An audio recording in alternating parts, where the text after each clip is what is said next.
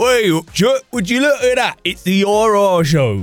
Good morning, ladies and gentlemen. This is the RR Show. This is episode 227. My name's Andy, and I'm going to be taking you on a journey through some of the best Reddit stories that we could find. And today we're diving into a little bit of r slash petty revenge, because who doesn't love a bit of petty revenge? Wherever you guys and gals are listening to this, don't forget, make sure you are following. Hit that follow, hit that sub button, whatever it is, wherever you are. But make sure you do it because we're dropping episodes pretty regularly now and you don't want to be missing any. We are also dropping new and exclusive content to our YouTube channel, so make sure you head on over there and check that out after this episode.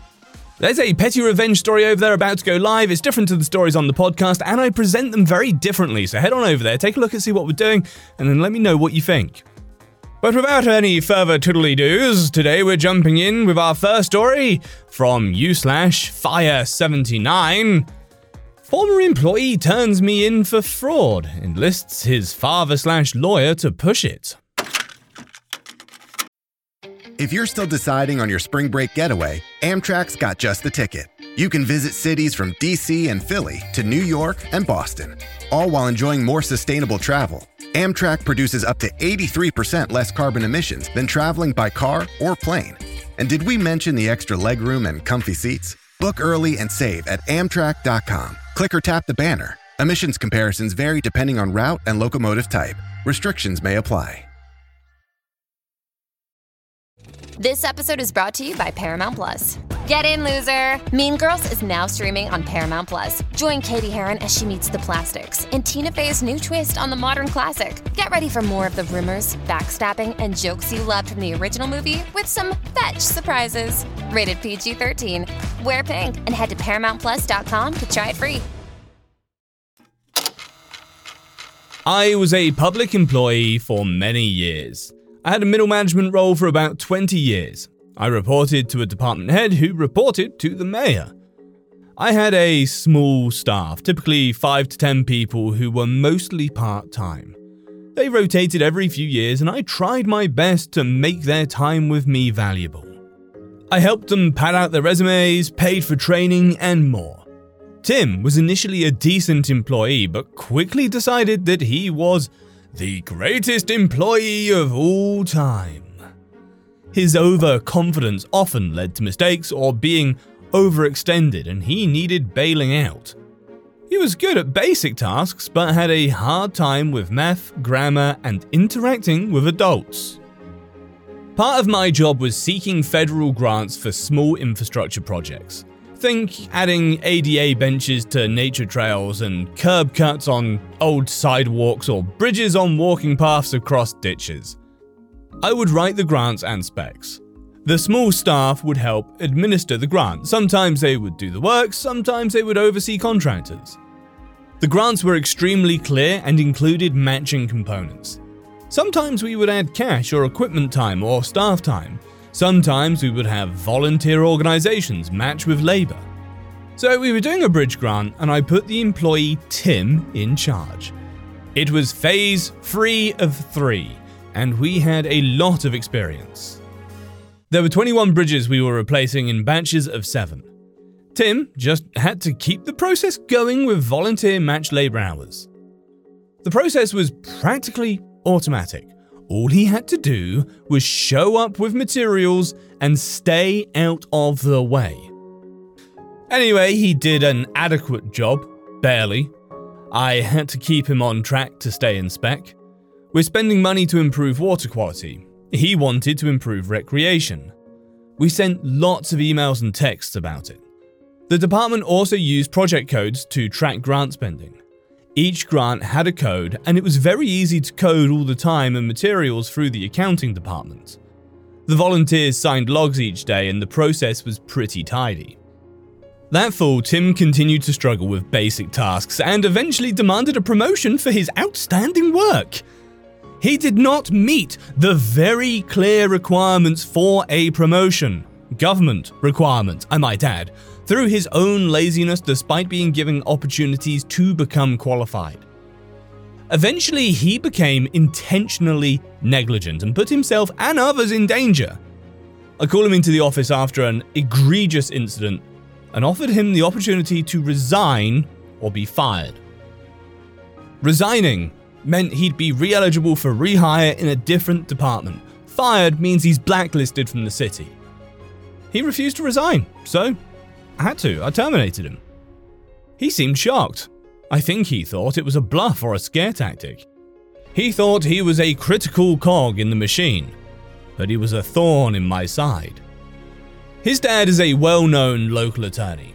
I had pulled Tim's state criminal record, and on close inspection, it was clear Daddy was bailing him out throughout life.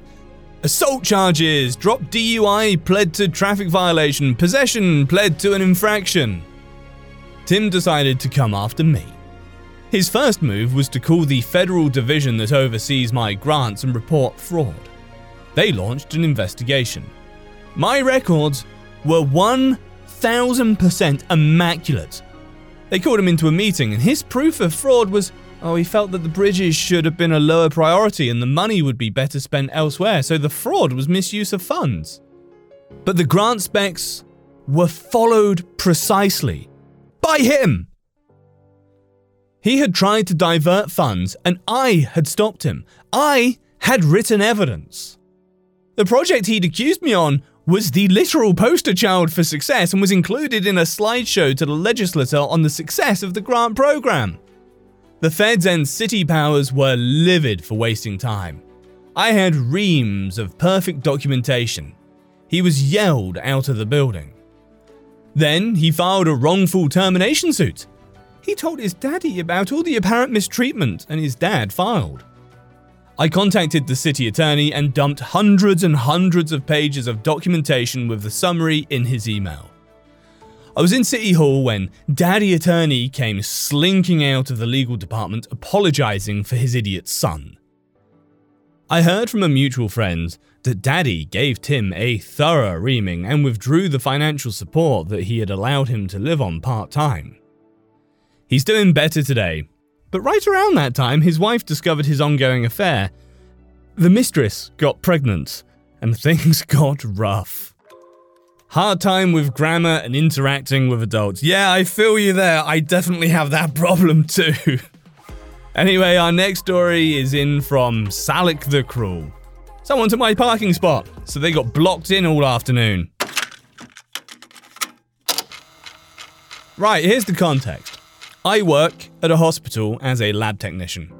Our hospital site is near the city centre and is quite old, so there's no real parking lot and not many parking spaces available. Between students, patients, hospital workers, and people coming and going for different reasons, it's nearly impossible to find a spot after 8am. Since I work in a small team, only four, and the evening shift is also on call for any emergency, we have one reserved parking spot. There's a sign saying it's only for on call lab technicians from our department, and there's a chain with a padlock in front of it. It's located between a fence and another building's wall right next to our lab. There is another team in the lab, and we sometimes let them use the parking spot when we have others available or when we come using public transport, but otherwise we don't share. So, the story. A few weeks ago, I started doing the evening shifts, usually from 10 pm to 7 pm, but it can last much longer. I was also on call, so I took my car to the lab. I arrived one morning near to 9:45, went to the reserved parking spot, but the chain was down and the spot was taken. At first, I thought it was just someone from the other team, but I didn't agree to share the spot with anyone and I didn't recognize the car.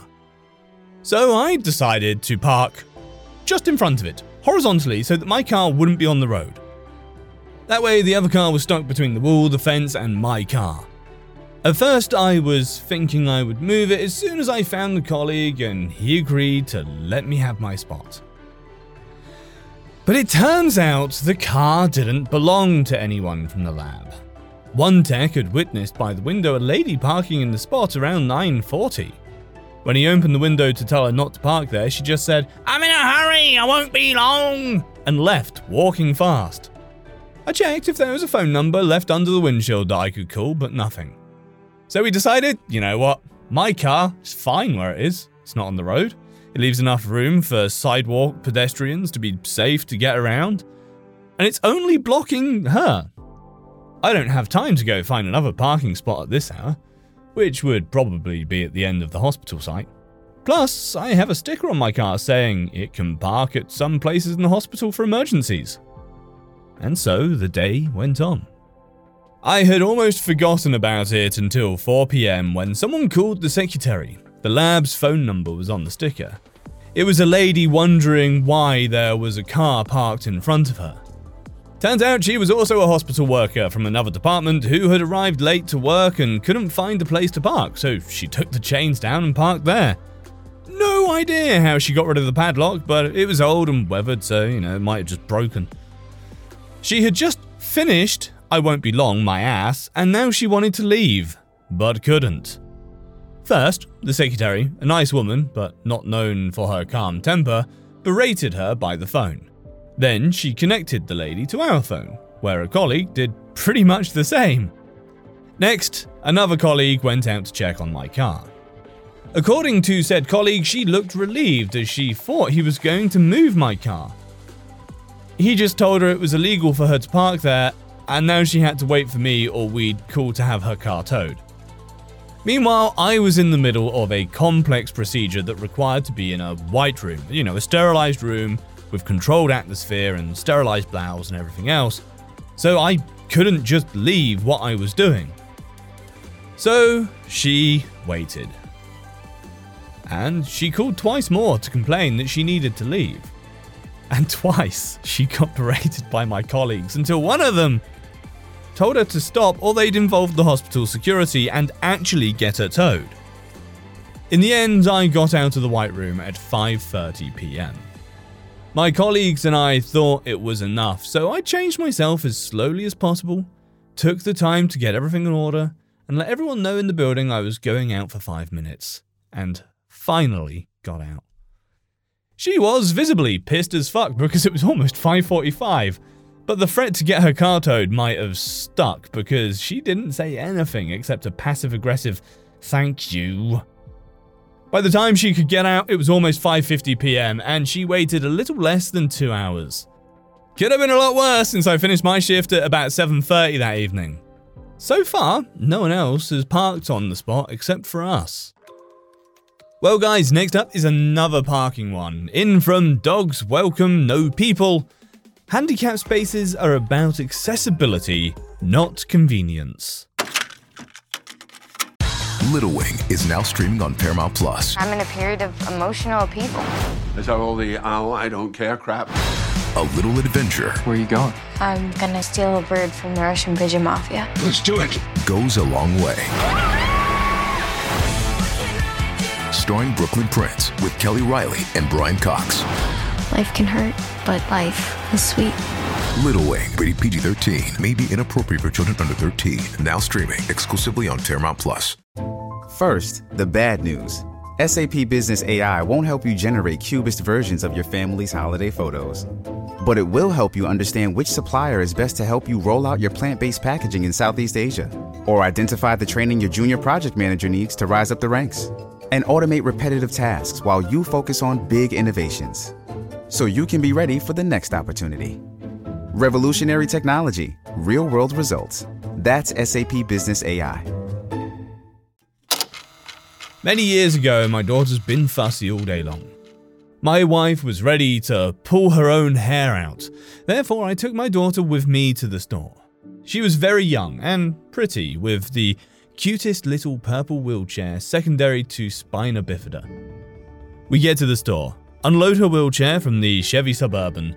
She climbs down into said chair, and off we go. After shopping is done, we're back at the Suburban, reversing the process to load her up and stow the chair. As I am loading said chair, dude pulls up next to me in a new Corvette, still with paper tags on it. Convertible, containing dude and his trophy uh, significant other? I casually mention that he's pulled into a row of handicap spaces without a handicap tag or placard. He says, Yeah, I know, and saunters off to the shop with his significant other. Well, I'm a little pissed at this moment, but don't want to damage such a beautiful car. Then an evil thought enters my brain. I go to the cart storage, just in front of where we're parked. I put carts in a loose formation around his car. Security comes out, but just watches. An off duty city cop also comes out and also just watches. I proceed to put several layers of carts tightly packed together 360 degrees around his car. I approached the guard and city cop and explained the dude was using a handicap space for convenience and not due to accessibility.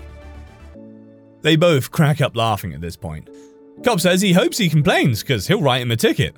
I laughed quite a bit over this and frankly, still do every now and then. I'm pretty sure I've seen photos of this on the internet somewhere. It, it, the image comes to mind. Maybe it's happened more than once.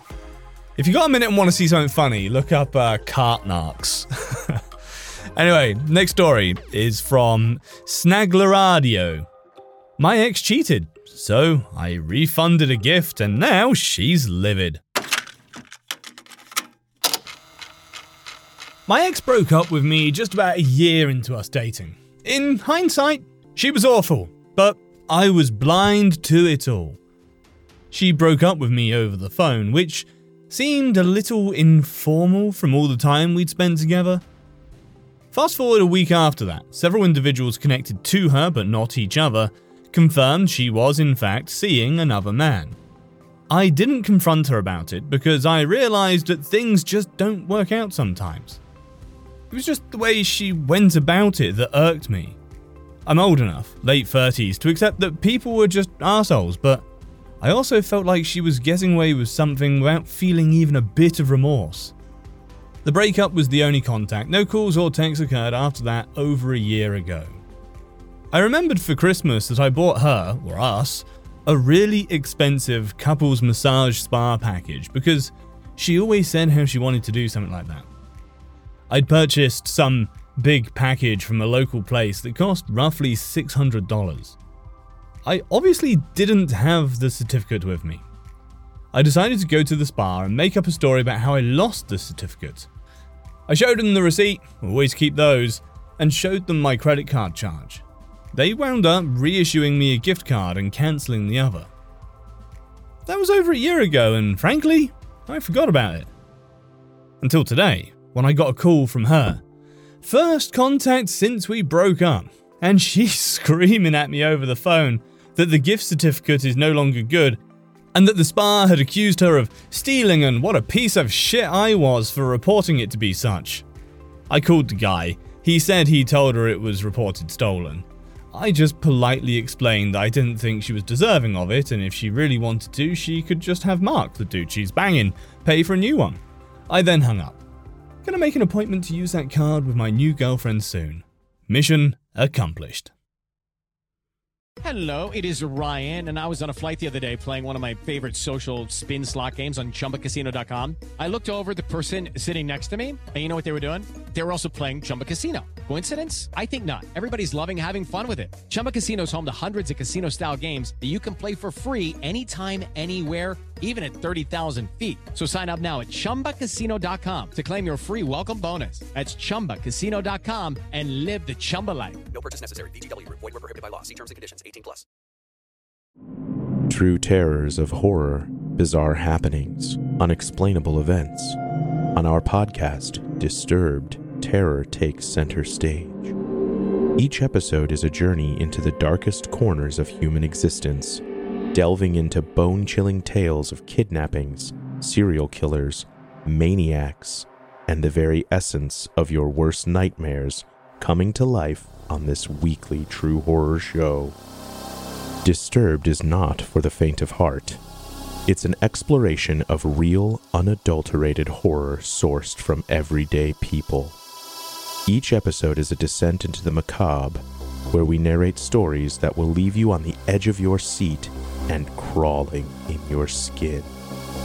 We navigate the disturbing narratives that lurk in the shadows, offering a raw and unfiltered listen into the most terrifying aspects of the human experience. Enter at your own risk and let the unsettling tales unfold in the haunting realm of Disturbed. And remember, listeners, stay safe out there.